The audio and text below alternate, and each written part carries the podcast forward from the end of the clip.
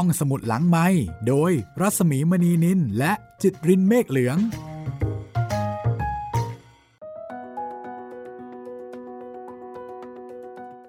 สวัสดีค่ะ ต้อนรับคุณฟังเข้าสู่ห้องสมุดหลังใหม่รามาอีกครั้งหนึ่งแล้วค่ะ สวัสดีครับพี่หมีครับ วันนี้เราจะมาหนีกันอีกนะคะ เส้นทางหนีค่ะ ของอัลเฟรดฮิตคอกค่ะ เส้นทางหนีของจอมโจรปล้นธนาคาร นามทอมกินส์นะครับ เพราะฉะนั้นตอนนี้ก็ต้องบอกว่าตื่นเต้นตั้งแต่ตอนเริ่มต้นเลยทีเดียวนะคะหนีตั้งแต่ตอนนั้นแล้วก็ตอนนี้ก็ยังคงหนีอยู่ค่ะ แล้วก็หนีไปหนีมากลายเป็นว่า น่าจะมาเจอเรื่องอะไรที่น่าแปลกโอใจละพ่อเข้าแล้ว ใช่ พูดคำนี้ได้ไหมโอละพ่อ ใช่เลยครับเป็นยังไงกันคนี่อ่าำคำนี้เลยครับ โอ้โห แล้วไม่รู้ด้วยว่ามันจะโอละพ่อไปในแนวไหน โอละพ่อโอละแม่ ก็ย้อนความให้ฟังนิดนึงแล้วกันนะครับ ทอมกินก็เป็นหนึ่งในกลุ่มโจรที่ไปปล้นธนาคารแล้วรอดชีวิตมาได้ ทีนี้ก็เจ้าตัวก็หนีไปหนีมาจนกระทั่งมาขโมยรถไปคันหนึ่ง แต่ว่าคนที่เป็น คล้ายๆ เป็นเจ้าของรถเนี่ยครับ ก็โดนจับมาเป็นตัวประกันด้วย แต่ว่าเรื่องโอละพ่อที่พี่หมีบอกก็คือ ไอ้เจ้าของรถเนี่ย ถามตัวทอมกินที่เป็นโจรว่า แกตามหาฉันพบได้ยังไง เอาทอมกินแบบ เฮ้ยเฮ้ย มันใช่เลยเนี่ย ในการพูดเนี่ย ไม่ได้เกี่ยวอะตารมกันเลยเออเออ ไม่ได้ตาม โอ้คราวนี้แหละครับ โอละพ่อของจริงทั้งคน อ่านทั้งทอมกินงงพร้อม ๆกัน คือชีวิตของโจรเนี่ยมันก็มีเรื่องไม่คาดหมาย พออยู่แล้วใช่ไหมการเป็นใช่ครับโจรก็ต้องมีความเสี่ยง อะไรอะไรมันก็ไม่แน่นอน แต่ไอการเจอเจอกับเหตุการณ์แบบนี้นี่ อันนี้โจรอึ้งนะคะ โจรไปไม่เป็นเลยแกเป็นใครไม่ได้ตามไม่ได้อะไรเลยจะเอารถอย่างเดียว ผิดพล็อตแล้วละอันนี้ ไม่ได้วางใช่เอาไว้ครับแบบนี้เลยนะคะ ครับ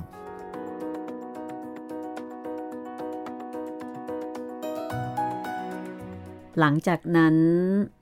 ในขณะที่งงงๆอยู่ใช่ไหมครับเขาก็เลยต้องปล่อยให้ไอ้เจ้าหมอนั่นเนี่ย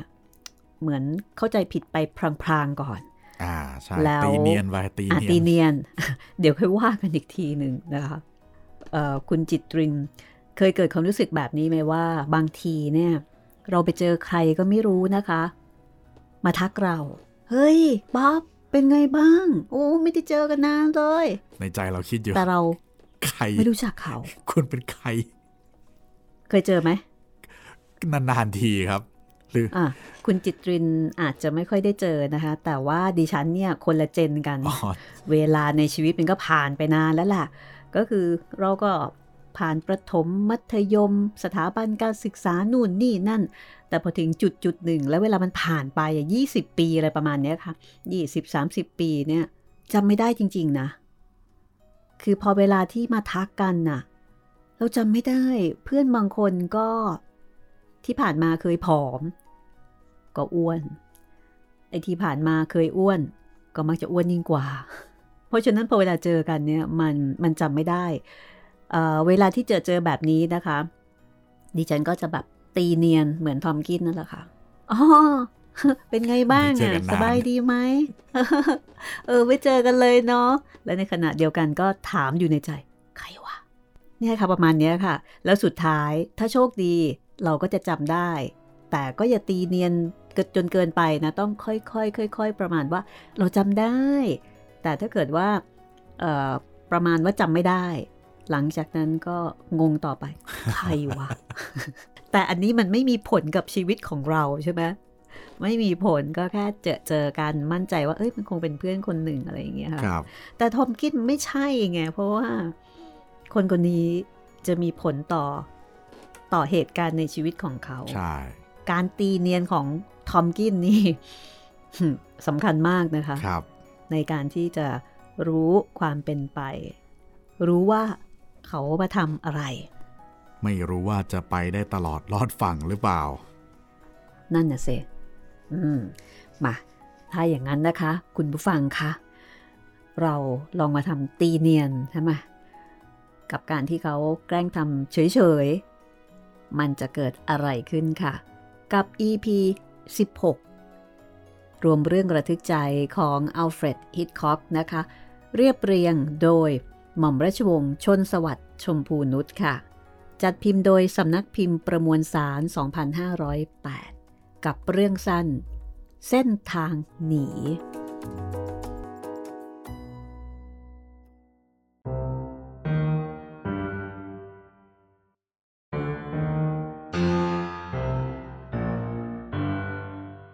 ครั้งแรก เขาคิดจะถามไปว่า หมอนั่นกำลังพูดเรื่องอะไรกัน แต่แล้วถอมกินก็กลับได้คิดใหม่ว่า เขาควรจะแกล้งทำเฉยๆ เพื่อให้ไอ้เจ้าหมอนั่นขยายเรื่องออกมาอีก ปล่อยให้หมอนั่นเข้าใจผิดไปพลางๆ เมื่อถอมกินตกลงใจได้ดังนั้นถอมกินจึงกล่าวออกมาว่า ข้างหน้านั่น มีทางแยกเล็กๆ อยู่ทางซ้ายมือ นี่เบาๆหน่อย คอยดูให้ดี อีกราวครึ่งไมล์ข้างหน้า เลี้ยวเข้าไปในทางแยกนั้นนะ ชายคนนั้น เหลือบดูเข็มวัดความเร็วบนหน้าปัด ผ่อนเท้าจากคันเร่ง ลดความเร็วลงอีกประมาณ 15 ไมล์ต่อชั่วโมง นั่น ทางแยกนั่นแหละเลี้ยวซ้ายเลี้ยวซ้าย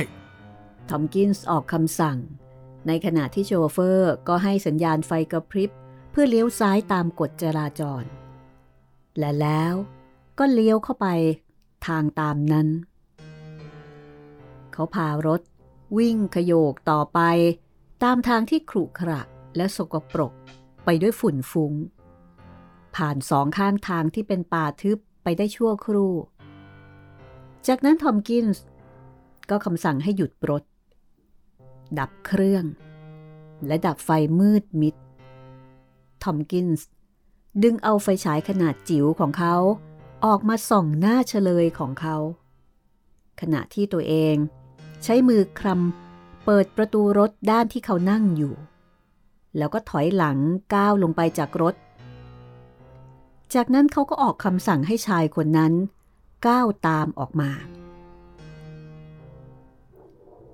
เมื่อคนคนนั้น ลงมายืนประจันหน้ากับเขาทอมกินส์ก็ออกคำสั่งต่อไปว่า เฮ้ย เดินไปยืนพิงกันชนหน้ารถนั่น แล้วยกมือขึ้น วางไว้บนหัว เร็ว โดยปราศจากการขัดขืน คนคนนั้นทำตามความประสงค์อย่างสงบ หลังจากการตรวจค้นอาวุธอย่างละเอียดแล้ว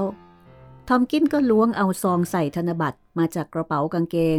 ตรงสะโพกของคนคนนั้น เขาเปิดซองธนบัตร ใช้ไฟฉายขนาดจิว๋ว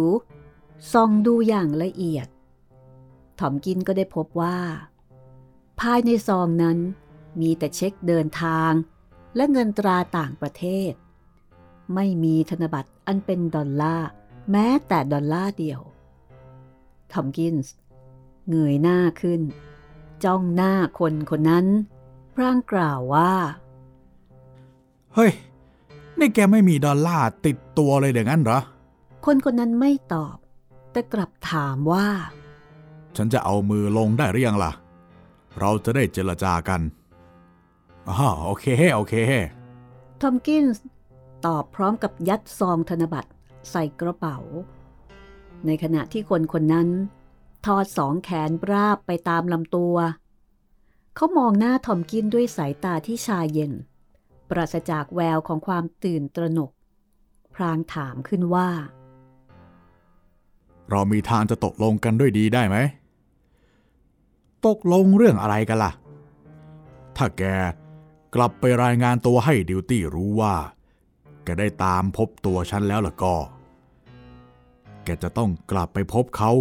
พร้อมกับเงินทั้งหมดในซองธนบัตรของฉันนั่นแหละ ทั้งนี้ก็เพราะว่า เขาส่งแกมาตามฉัน ก็โดยประสงค์ทุกอย่างในซองธนบัตรนั่น ดิวตี้ไม่เคยแคร์ว่าฉันจะตายไปแล้ว หรือว่ายังมีชีวิตรอดอยู่ เขาไม่สนใจ ตราบเท่าที่ฉันจะไม่กลับไปพบหน้าเขาอีก แต่ถ้าแก กลับไปบอกเขาว่าแกตามหาฉันไม่พบ แกก็มีทางที่จะเป็นเจ้าของเงินจำนวนนั้น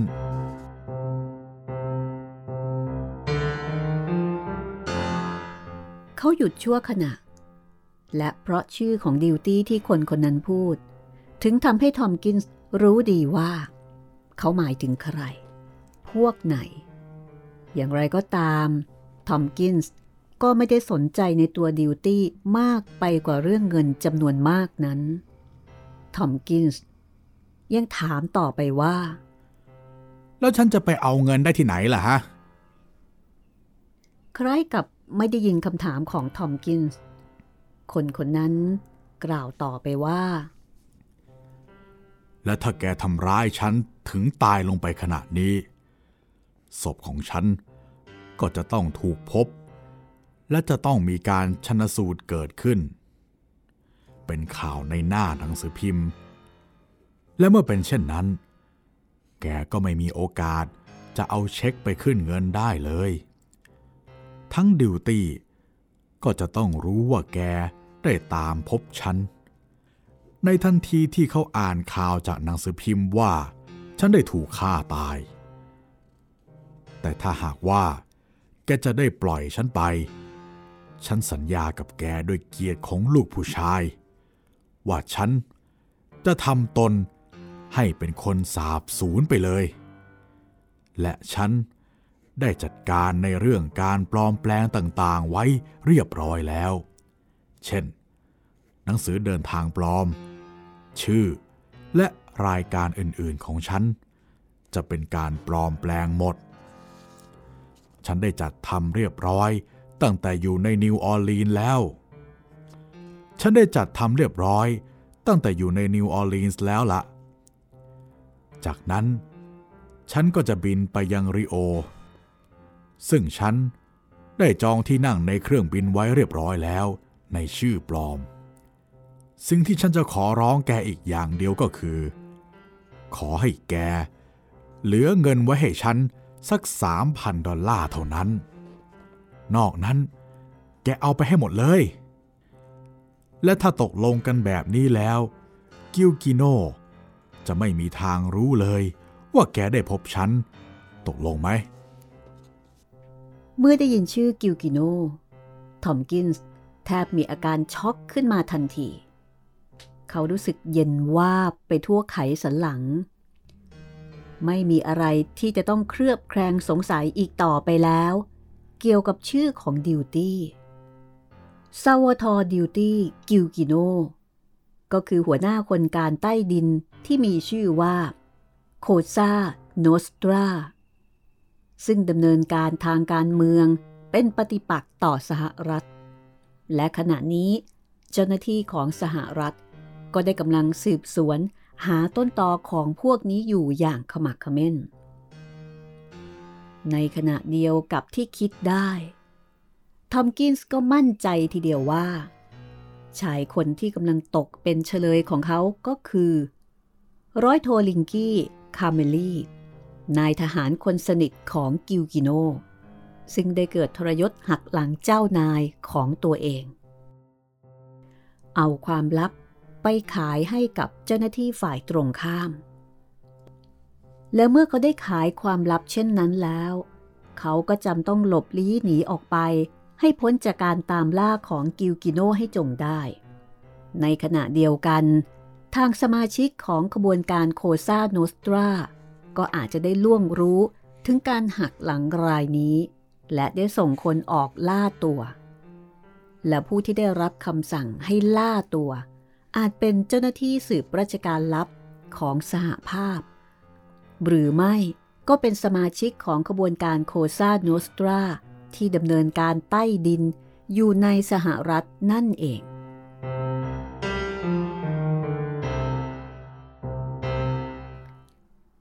ตามรูปการ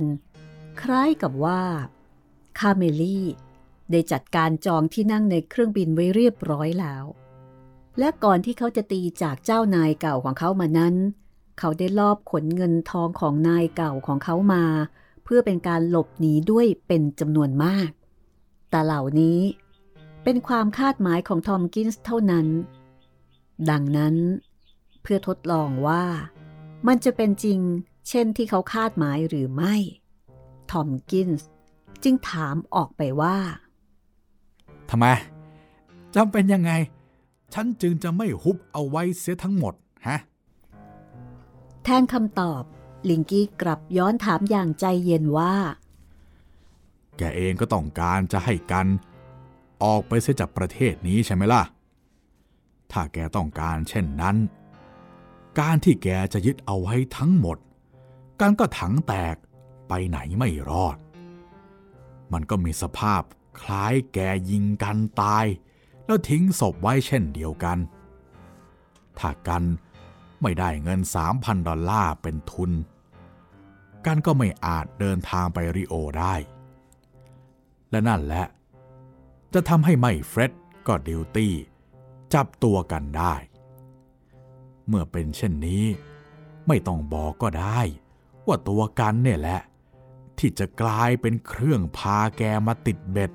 ของดิวตี้อีกคนหนึ่งการที่แกจะเหลือเงินไว้ให้กัน เพียงสามพันเท่ากับเป็นเครื่องประกันความปลอดภัยของเราด้วยทอมกินถึงกับอึ้งไปชั่วครู่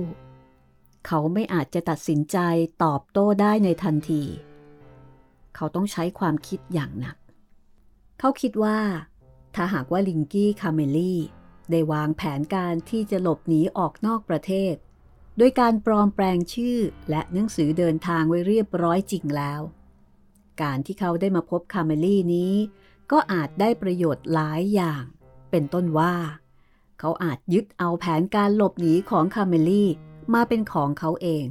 หลบหนีให้พ้นมือเจ้าหน้าที่ตำรวจและ FBI ที่กำลังตามล่าตัวเขาในคดีฆ่าคนและปล้นธนาคาร แต่อย่างไรก็ดี ทอมกินส์สงสัยว่าคาเมลลี่ จะต้องมีเงินสดอีกจำนวนหนึ่งติดตัวมา เขาอาจจะซุกซ่อนไว้ในที่ไหนสักแห่ง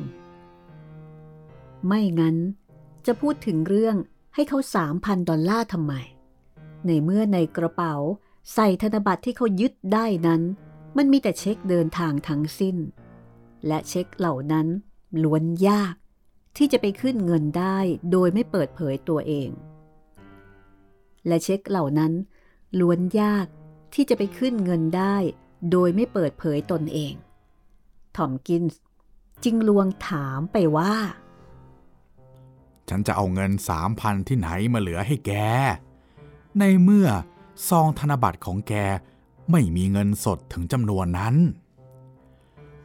ถ้าแกรับรองว่าจะเหลือไว้ให้กันสามพันกันจะบอกแกว่ามีเงินอยู่ที่ไหน แทนการตอบคำถามของคาเมลี่ทอมกินส์กลับรุกด้วยคำถามใหม่อีกว่า ก็ฉันจะรู้ได้อย่างไรล่ะ ว่าแกจะเดินทางไปริโอจริง ๆ ถ้าฉันได้เหลือเงินไว้ให้แกสามพันดอลลาร์ นี่ สาบานได้ไหมล่ะ ว่าแกจะต้องทำอย่างที่แกพูดไว้ แกติดต่อในเรื่องการหนีไว้แล้วยังไงบ้าง เอาไหนลองว่ามาสิ กันไปจริงๆ ให้รากเลือดสิ เอา ทุกสิ่งทุกอย่างได้จัดการไว้อย่างเรียบร้อยแล้ว และกันไม่อาจจะผิดนัดได้ด้วยเนี่เพื่อให้กันแน่ใจในตัวแกจริงๆนะ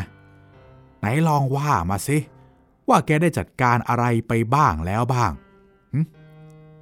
ทอมกินส์ถามรุกกระนาบเข้าไปอีก ในขณะที่คาเมลี่ก็ตอบตามความจริงว่า กันได้ติดต่อกับญาติของกันคนหนึ่งชื่อว่าโทนี่ เขาจัดการให้กันเรียบร้อยหมดแล้ว แกน่าจะรู้จักนะ โทนี่ ริคคอตตา ความจริงตั้งแต่เกิดมา ทอมกินส์ก็เพิ่งได้ยินชื่อโทนี่ ริคอตตาเป็นครั้งแรก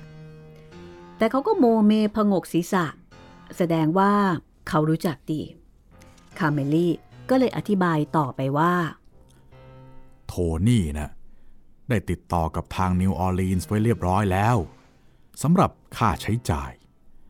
ในการติดต่อเหล่านั้น กันจะต้องจ่าย 1,500 ดอลลาร์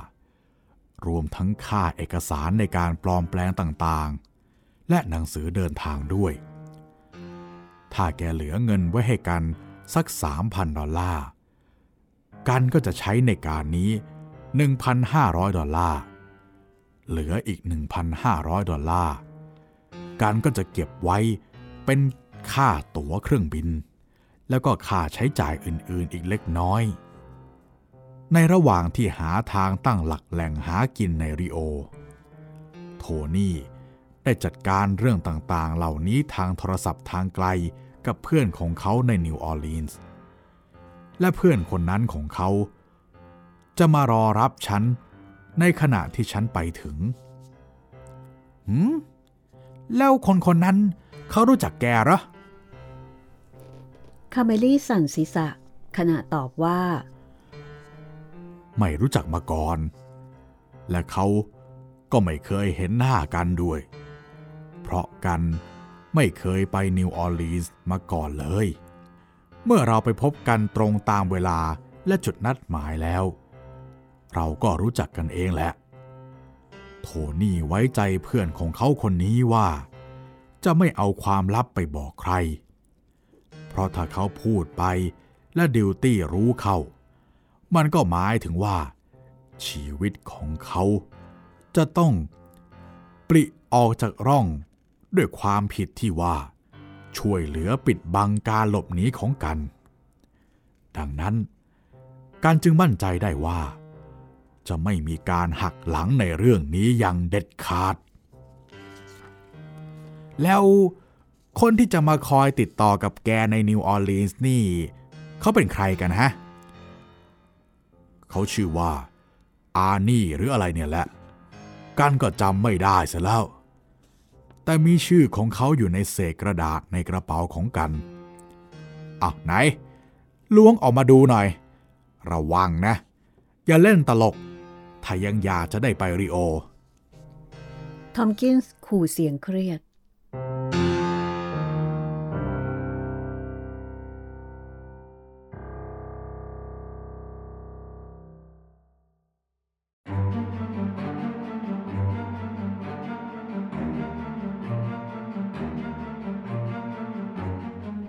ในขณะนั้น ลิงกี้คาเมลี่ สอดมือข้างหนึ่ง ลงไปในกระเป๋าเสื้อ แล้วดึงเอากระดาษแผ่นหนึ่งออกมาส่งให้ทอมกินส์ ทอมกินส์ใช้ไฟฉายดวงจิ๋วส่องดู เห็นอักษรเขียนแบบตัวพิมพ์ชัดเจนว่า อานี่ดูบัวและมีที่อยู่ที่ French Quarter ต่อท้ายมีคำว่า all is fair อยู่ด้วย ทอมกินส์ขมวดคิ้วเมื่อพบคำนั้น เขาจ้องเขม็งพลางถามว่า ไอ้คำว่า all is fair นี่ มันหมายความว่าอะไรกันฮะ อ๋อ เป็นคำรหัสสำหรับใช้พูดกับคนคนนั้น เมื่อเราพบกัน เพื่อที่เขาจะได้รู้ว่า กันคือคนที่โทนี่ ได้ติดต่อให้มาพบเขา เพราะเราต่างคนต่างไม่เคยรู้จักหน้าค่าตากันมาก่อนเลย จากการสังเกตของทอมกินส์เขาเชื่อว่าทุกคำที่คาเมลี่บอกเขานั้นเป็นความจริง และนั่นก็ย่อมหมายความว่า ขณะนี้ลิงกี้คาเมลี่ได้เป็นคนแนะทางหนีให้เขาแล้วอย่างตลอดปลอดโปร่ง เพื่อเป็นทางที่จะทำให้เขาหลบรอดเงื้อมมือของ FBI และเจ้าหน้าที่ตำรวจในคดีปล้นฆ่าไปได้อย่างราบรื่น ทอมกินส์ก็เลยล้วงความลับต่อไปอีกว่า แล้วคนคนนั้นจะมาคอยรับแกเมื่อไหร่ฮะ คืนพรุ่งนี้นะ่ะ และนี่คือเหตุผลที่ว่ากันทำไมจะต้องรีบร้อนออกเดินทางในคืนนี้ หลังจากที่ฉัน ได้มีเวลานอนพักเพียงสองชั่วโมงเท่านั้น ระยะทางยังเหลืออีกตั้ง 600 ไมล์ทอมกินส์คิดว่ายังมีเรื่องที่เขาจะต้องสอบถามต่อไปอีก และดูจะเป็นเรื่องสำคัญเสียด้วย ทอมกิน ถามต่อไปว่า แล้วในระยะทางไกลอีกตั้ง 600 ไมล์นี่ แกอาจจะถูกเจ้าหน้าที่ตำรวจ สายตรวจ มาตรวจค้น และระหว่างที่แกยังไม่มีเอกสารสำคัญอะไร ที่จะแสดงเช่นนี้แล้ว แกจะทำอย่างไรฮะ อ๋อ กันได้เตรียมคิดไว้แล้วละว่าการจะขับแบบแข่งพายุไม่ยอมหยุด ไม่ว่าในกรณีใดๆทั้งสิ้น อ๋อ งั้นเหรอ แล้วรถคันนี้ล่ะ แกขโมยมาจากไหนฮะ ขณะนี้เจ้าของไม่ตามวุ่นไปแล้วเหรอคาเมลี่สั่นศีรษะ ขณะตอบว่า เปล่า กันจับรถบัสมาจากนิวยอร์กลงมาที่บัลติมอร์ แล้วก็ซื้อรถคันนี้ที่นั่นด้วยเงินสด โดยใช้ชื่อปลอมของกัน ดังนั้นเรื่องรถคันนี้ไม่มีใครสนใจติดตามมัน ไม่ใช่รถขโมย ทอมกินส์ออกคำสั่งให้คาเมลี่หันหน้ากลับไปอีกทางหนึ่ง ให้เขาประสานมือทั้งสองไว้บนศีรษะ จากนั้นทอมกินส์จึงเดินอ้อมไปดูป้ายทะเบียนด้านหลังของรถคันนั้น ปรากฏว่ามันเป็นป้ายทะเบียนของแมริแลนด์ จากนั้นเขาก็เดินกลับมาที่คาเมลี่ยืนอยู่ กล่าวว่า โอเค ลิงกี้ การตกลงตามคำขอของแก คราวนี้บอกมาสิ ว่าแกเอาเงินสดไปซุกไว้ที่ไหน แกจะเหลือเงินไว้ให้กัน3,000ดอลลาร์แน่นะ เออสิ ใครจะยอมให้แกเป็นผีไปร้องบอกดิวตี้ล่ะว่า กันได้พบแก แล้วก็ฮุบเงินเอาไปเสียหมด ว่าไง บอกมาเร็ว คาเมลี่ถอนใจยาวอย่างโล่งอก ก่อนจะตอบว่า ในกระเป๋าใส่เสื้อผ้า ซุกอยู่ในตัวถังรถ ดีมาก การคิดว่าทุกอย่างเรียบร้อยสำหรับเรา กล่าวขาดคำทอมกินส์ก็เบนปากกระบอกโคลต์คู่มือ ไปยังหน้าท้องของคาเมลี่ กระดิกนิ้ว ลั่นไกปล่อยกระสุนเหล็กพรั่งพรูออกไปสามนัดซ้อน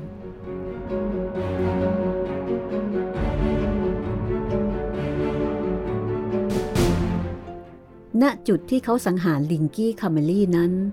ทอมกินส์ได้สำรวจมาแล้วเมื่อตอนบ่ายวันเดียวกันนั้นว่า บ้านชาวนาที่อยู่ใกล้กับจุดนั้นที่สุด ก็เป็นระยะทางถึง 500 หลา ดังนั้น แม้ว่าเสียงปืนทั้งสามนัดที่จะระเบิดก้องออกไปนั้น จะได้ยินไปถึงหูใครในบ้านนั้นเข้า แต่ก็มั่นใจได้ว่า จะต้องเสียเวลาหลายนาทีทีเดียวกว่าจะเดินทางมาถึงจุดเกิดเหตุ ดังนั้นทอมกินส์จึงใจเย็นพอที่จะจัดการลากร่างที่ไร้วิญญาณของคาเมลี่ เอาร่างของเขาไปซุกไว้ใต้พุ่มไม้หนา ที่อยู่จากจุดเกิดเหตุอีกหลายหลา จากนั้นเขาก็กลับมาที่รถ ติดเครื่อง เข้าเกียร์ถอยหลัง ออกไปประมาณครึ่งทางที่เข้ามาจากถนนใหญ่ เขาก็ได้พบที่โล่งกว้างแห่งหนึ่ง ที่พอจะกลับรถได้อย่างสบายๆ เขาเหลียวดูรอบๆ อย่างระมัดระวัง แน่ใจว่าไม่มีใคร มาสืบสวนเกี่ยวกับเสียงระเบิดของกระสุนสามนัดนั้นเลย เขาถอนใจยาวอย่างโล่งอกจะแจ้งขับรถ แล้วขับไปตามถนนสายที่จะแจ้งขับรถ แล้วขับไปตามถนนสายที่ 11 มุ่งหน้าไปสู่น็อกซ์วิลล์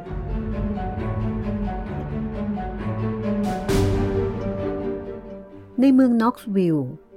เขาได้หยุดพักผ่อน รับประทานอาหารมื้อแรกของเขาในภัตตาคารที่เปิดบริการตลอดคืนแห่งหนึ่ง นับแต่เช้ามาแล้ว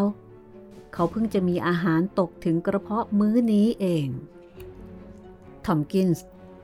รับประทานอาหารจนอิ่มแปร่แล้วจึงเริ่ม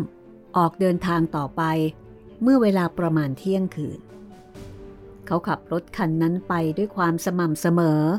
ไม่เกินกำหนดอนุญาตของเจ้าหน้าที่ตำรวจจราจร เขาพยายามที่สุดที่จะไม่ให้มีการจับกลุ่มขึ้นในระหว่างทาง ลักกี้พยายามข่มความอยากรู้อยากเห็น เกี่ยวกับเรื่องจำนวนเงินในกระเป๋าเสื้อผ้า ที่คาเมลี่ซุกซ่อนเอาไว้ในตัวถังรถ เขาตัดสินใจว่า เขาจะรอไว้ จนกว่าจะถึงที่พัก ณโมเตนใดโมเตนหนึ่ง ที่เขาอาจสำรวจจำนวนเงินทั้งหมดได้โดยปลอดภัยจริง ๆ แล้วมันจะต้องเป็นขณะที่เขาได้หลบหนีไปได้ไกลพอสมควร และมั่นใจว่าจะไม่มีใครติดตามเขามาแล้วด้วย เขาขับรถต่อไปด้วยความปลอดภัย และได้ไปถึงเบอร์มิงแฮมเมื่อเวลาตีห้าซึ่งหมายความว่า นับแต่ได้เกิดการปล้นธนาคาร และเขาได้ฆ่าคนตายมาแล้วสองศพนั้น เขาได้ขับรถมาแล้ว 22 ชั่วโมง เป็นระยะทางมากกว่า 500 ไมล์ตลอดเวลาเหล่านั้น เขาได้รับความตื่นใจหลายอย่างด้วยกัน ประสาทสมองบางครั้งก็ตึงเครียด จนเกือบจะกลายเป็นโรคหวาดประแวง แต่ขณะนี้เขาเริ่มผ่อนคลายความตึงเครียดลงแล้ว ยังเหลือระยะทางอีกประมาณ 385 ไมล์ก็จะถึงนิวออร์ลีนส์ แต่ตามเวลานัดหมาย เขาจะต้องไปถึงนิวออร์ลีนส์ในเวลาค่ำ ดังนั้นเขาจึงแวะเข้าพักในโมเต็ลแห่งหนึ่ง เพื่อพักผ่อนหลับนอน โดยสั่งให้บ๋อยปลุกเขาในเวลา9นาฬิกาในทันทีที่เขาเข้าไปในห้องพัก เขาก็รีบจัดการสำรวจดูกระเป๋า ใบที่ซุกซ่อนอยู่ในตัวถังรถทันที ในกระเป๋านั้น มีเสื้อผ้าสองสามชุด ขนาดพอเหมาะกับรูปร่างของเขา มีธนบัตรที่เป็นของผู้ตายอยู่สิบมัด เป็นธนบัตรฉบับละ 100 ดอลลาร์ทั้งสิ้น มัดละ 100 ฉบับ เมื่อรวมกับจำนวนเงินในซองธนบัตรที่ยึดมาจากลิงกี้ด้วย ก็เป็นจำนวนเงิน ถึง 22,000 ดอลลาร์ทอมกินส์เปิดกระเป๋า ทอดกายลงนอนบนเตียงด้วยความโล่งอกเขานอนฝันหวานถึงความสุขในอนาคต เงินจำนวนนั้นจะทำให้เขาสบายใจไปได้นานทีเดียว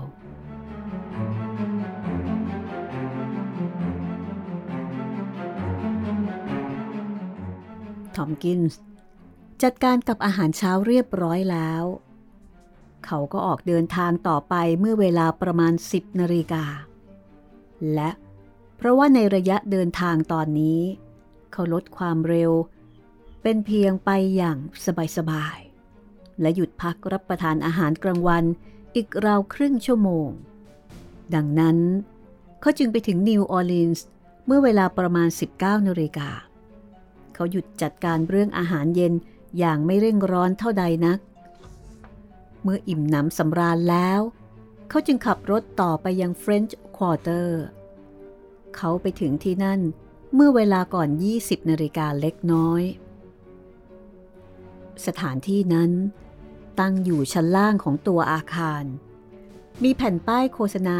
เขียนติดไว้ที่กระจกหน้าต่างว่า รับสักสามสี ด้วยราคาตั้งแต่ 1.25 ดอลลาร์ขึ้นไป เขาจอดรถ ไว้ตรงที่จอดรถส่วนบุคคล เดินไปที่ประตูตึกนั้น เมื่อเขาเอื้อมมือไปจับลูกบิดประตู ผลักเข้าไป ก็มีเสียงกระดิ่งดังกังวานขึ้น ทอมกินส์ก้าวเข้าไป แล้วก็ปิดประตูไว้ตามเดิม สถานที่นั้น ขับแคบและอับทึบราวกับรูหนู ไม่มีเครื่องเฟอร์นิเจอร์อะไรที่มีราคาแม้แต่ชิ้นเดียว คงมีแต่เพียงโต๊ะวางเครื่องมือทำงานในการสัก เช่น เหล็กแหลม และหมึกสีต่างๆ มีม้านั่งเตี้ยไม่มีพนักพิงสองตัวตั้งอยู่ ข้างๆ โต๊ะ รอบๆกำแพง มีแผ่นโปสเตอร์แสดงแบบลายสักต่างๆ นับแต่รูปหัวใจมีลูกศรเสียบกลางหัวใจ ตลอดจนภาพหญิงสาวเปลือยตลอด มีงูพันรอบกายที่เปล่าเปลือยนั้น และมีตัวอย่างภาพสักอื่นๆอีกมากมาย ซึ่งล้วนน่าดูทั้งนั้น แต่ว่าไม่มีใครอยู่ภายในห้องนั้นเลย ทอมกินส์ยืนหมุนไปหมุนมาอยู่สักครู่ ก็มีเสียงฝีเท้าดังขึ้น ทางด้านประตูหลังห้องนั้น ประตูถูกดึงเปิดออกไป จากนั้นมีร่างผอมเกรงของชายคนหนึ่ง ก้าวเข้ามา เขาเป็นชายร่างเล็ก ผมดำปนเทา เขาหยุดจ้องหน้าทอมกินส์แล้วเลิกคิ้ว ถามว่า ต้องการพบใคร อานี่ดูบัวอ๋อคุณกำลังพูดอยู่กับเขาแล้วละ ทอมกินส์มองหน้าชายร่างเล็กชั่วครู่ ก่อนจะถามว่า มีใครอยู่ข้างหลังนั้นไหม ชายร่างเล็กสั่นศีรษะ ทอมกินส์จึงกล่าวคำรหัสที่ทราบจากลิงกี้คาเมลี่ all is fair อาดี้ดูบัวยิ้มกว้าง คุณมาตรงเวลาพอดี เชิญทางนี้ จากนั้น เขาก็พูด พร้อมกับออกเดินนำไปทางประตูหลัง ผ่านม่านกั้น ตรงไปยังห้องที่จัดไว้ คล้ายเป็นห้องรับแขกที่อยู่ด้านหลัง ร้านรับสักนั้น ทอมกินส์สำรวจดู เขาก็พบว่า ห้องนั้นถูกกั้นเป็นสองส่วน ส่วนหนึ่งคือห้องที่เขานั่งอยู่ อีกส่วนหนึ่งเป็นห้องนอนของอานี่ และมีประตูเปิดทะลุไปถึงห้องครัว ดูบัว เปิดตู้ หยิบเอากล้องถ่ายรูปออกมาพร้อมด้วยแฟลชไลท์ทอมกินส์มองดูแล้วก็ถามว่าทำไมนะ ถ่ายรูปหนังสือเดินทางไงล่ะ ถอดหมวกออกเสีย ยืนให้ตรงหน้ากล้อง ทอมกินปฏิบัติตาม เมื่อการถ่ายรูปเรียบร้อยลงแล้ว ชายร่างเล็กก็จัดการเก็บเครื่องมือเข้าที่เดิม เปิดลิ้นชักโต๊ะเขียนหนังสือ ดึงเอาแบบฟอร์มต่างๆ ออกมาหลายชนิดวางไว้บนโต๊ะ และบอกให้ทอมกินส์นั่งลงบนเก้าอี้ตรงข้ามกับเขา พลางกล่าวว่า แบบฟอร์มของหนังสือเดินทางนอกประเทศไงล่ะ แล้วก็นี่ แบบขออนุญาตมีใบขับขี่รถยนต์ส่วนตัว ฉันสามารถหาแบบฟอร์มที่จำเป็นเหล่านี้มาได้ไม่ยากนัก เดี๋ยวคุณต้องกรอกข้อความลงไป ส่วนเครื่องบินนั้น ฉันได้ book ไว้ให้แล้ว ในนามของมิสเตอร์จอร์จ W. แฮร์ริส คุณต้องใช้ชื่อนี้นะ ส่วนที่อยู่นั้น เลือกใส่เอาที่ไหนก็ได้ ในเมืองนี่แหละ หรืออาจจะใช้ที่อยู่ในหลุยเซียนาก็ได้ ถ้าใช้อย่างนั้น ฉันก็จะไปทำใบขับขี่ที่หลุยเซียนาให้ แต่ถ้าต้องการที่นิวออร์ลีนส์ก็ว่างไว้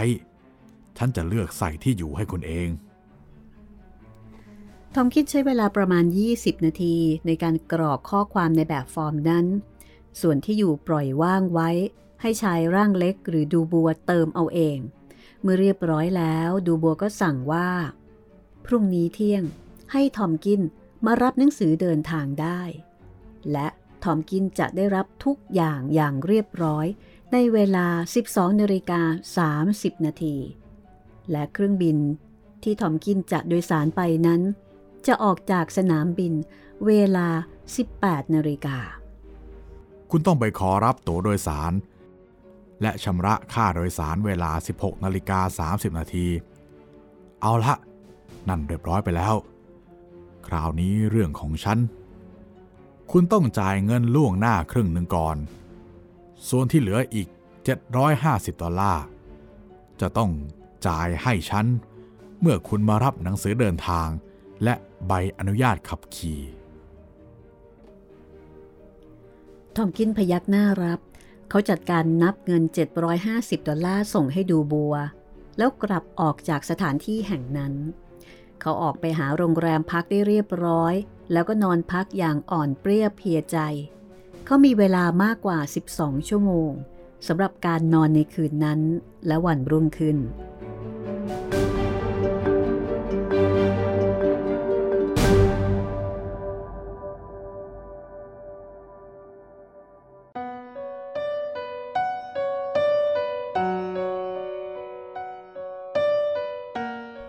วันรุ่งขึ้น เวลาเที่ยงตรง ทอมกินส์ ได้ย้อนกลับไปที่ร้านรับสักสามสีของอานี่ดูบัวอีกครั้งหนึ่ง เขาได้รับหนังสือเดินทางเรียบร้อย และได้จ่ายเงินที่ค้างอีก 750 ดอลลาร์เป็นการเสร็จสิ้น เมื่อเวลาประมาณ 12นาฬิกา20 นาทีทอมกินส์ก็เดินออกไปจากร้านนั้น พร้อมด้วยมีใบอนุญาตขับขี่ที่ออกในหลุยเซียนาพกอยู่ในซองใส่ธนบัตร ส่วนหนังสือเดินทางนั้น เขาใส่ไว้ในกระเป๋าเสื้อตรงอกซ้าย เศษกระดาษที่จดหมายเลขเที่ยวบิน เขาใส่ไว้ในกระเป๋าเสื้อนอก เขาเดินไปที่รถ ไขกุญแจประตูรถที่ล็อกไว้ ขณะนั้นเอง เขาได้เห็นร่างของชายคนหนึ่ง ก้าวจากอีกฟากถนนหนึ่ง มายังที่ที่เขายืนอยู่ เขาทำท่าจะกระชากประตูรถ เปิดออก แต่แล้วก็ต้องชะงัก เมื่อรู้สึกว่ามีปากกระบอกปืน แยมับเข้าให้ตรงสีข้างด้านซ้ายของเขา พร้อมกันนั้น ชายคนที่ก้าวเข้ามาหยุดอยู่ที่ด้านขวาของเขา ก็สอดมือเข้าใต้แขนของเขาอย่างรวดเร็ว แล้วกระตุกปืนของเขาออกไปจากกระเป๋าย่อนลงไปในกระเป๋าเสื้อของตัวเอง ทอมกินถึงกับยืนตะลึง มองชายทั้งสองอย่างงงงัน มองหน้าคนโน้นที คนนี้ที สังเกตว่า ชายทั้งสองนั้นมีลักษณะคล้ายคลึงราวกับจะเป็นพี่น้องกัน ทั้งสองมีอายุประมาณ 40 ปี ขอสั้นหม้อต้อ เมื่อหายตะลึง ทอมกินก็เลยถามออกไปว่า นี่มันเรื่องอะไรกันเนี่ย ชายคนที่ปลดอาวุธ ไม่ตอบคำ แต่กลับเอื้อมมือไปดึงพวงกุญแจรถมาจากทอมกินส์แล้วเดินอ้อมไปทางท้ายรถ เปิดที่ใส่ของด้านหลัง ส่วนอีกคนหนึ่ง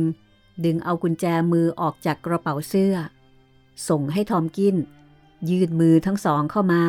แล้วคล้องกุญแจมือฉับเข้าให้ จากนั้นคนคนนั้นก็เก็บปืนเข้ากระเป๋า จับแขนทอมกินส์ไปยังรถเก๋งสีดำที่จอดรออยู่ ระหว่างการจับกลุ่มตัวทอมกินส์นั้น ได้มีประชาชนคนเดินถนนที่ผ่านไปมา หยุดดูเป็นกลุ่ม แต่แล้วก็เดินผ่านไปโดยไม่มีใครสนใจมากนัก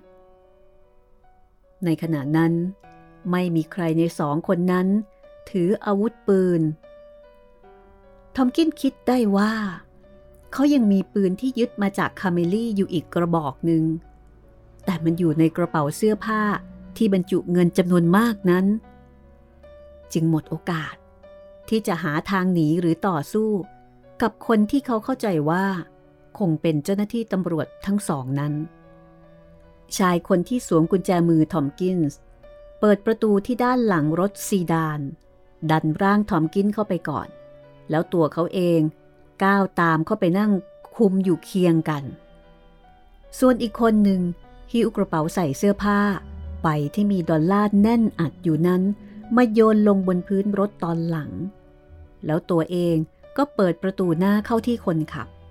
สตาร์ทเครื่อง แล้วขับไปจากที่นั่นอย่างไม่เร่งร้อน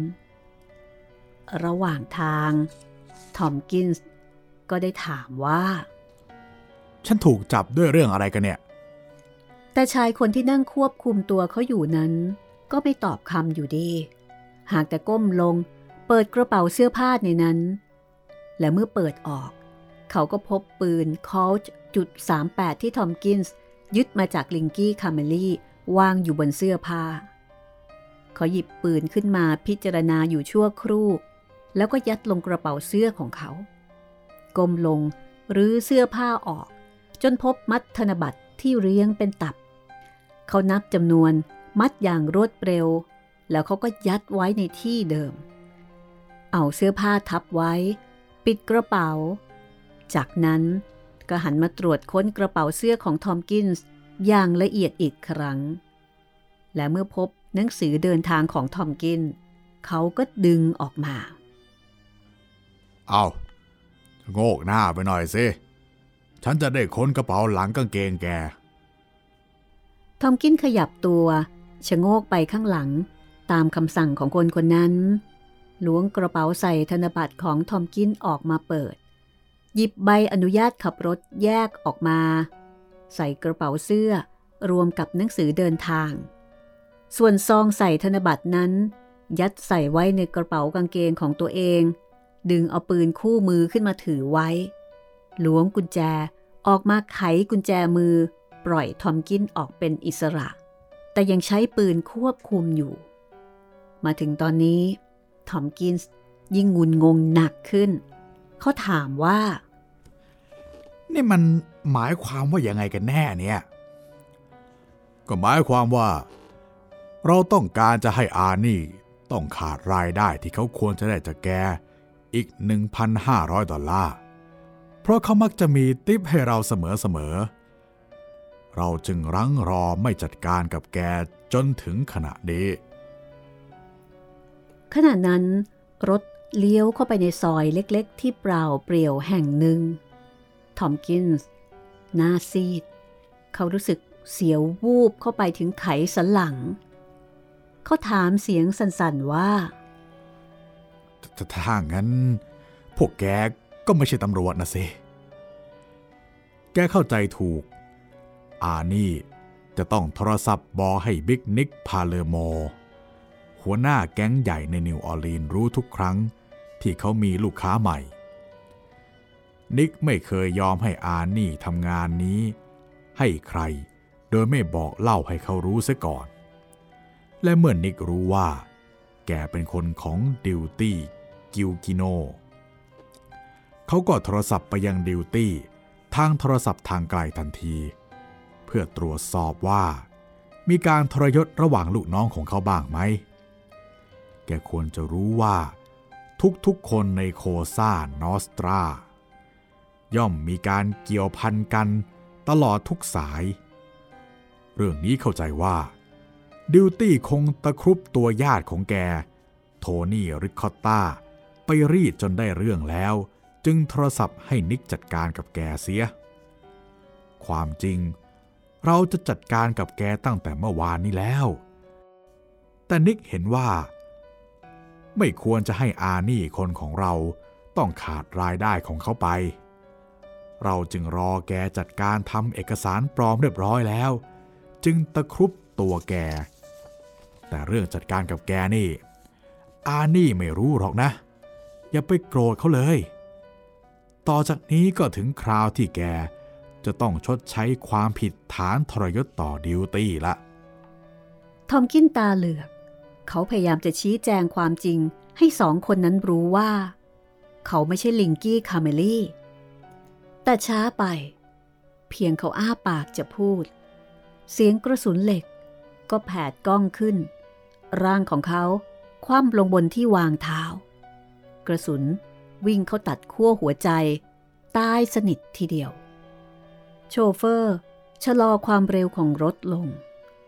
ประตูหลังถูกเปิดออก แล้วร่างของทอมกินส์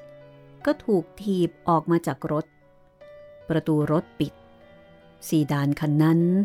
แล่นผ่านไปอย่างรวดเร็ว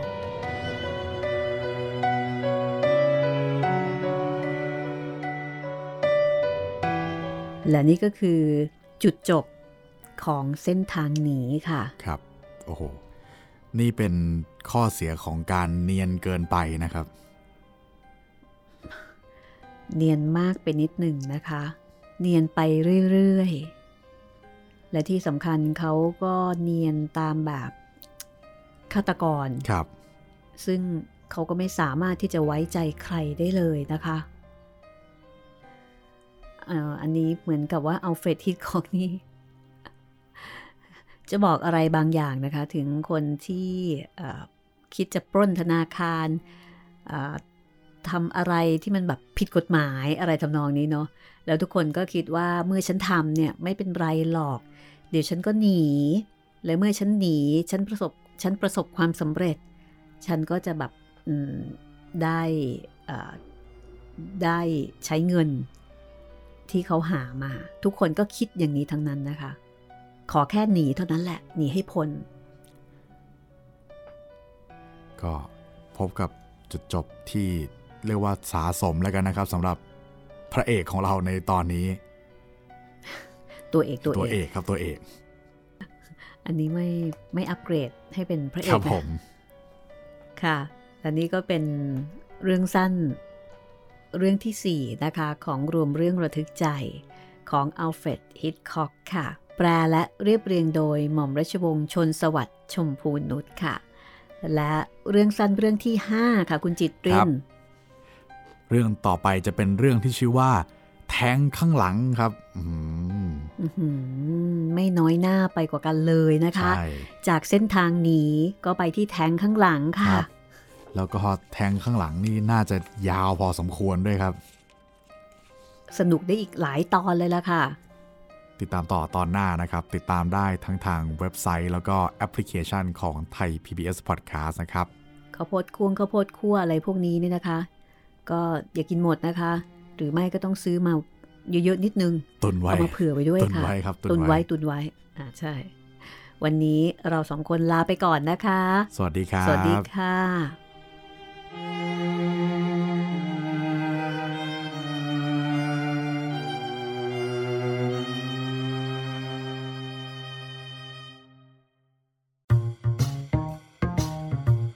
ห้องสมุดหลังไม้โดยรัสมีมณีนินและจิตรินเมฆเหลือง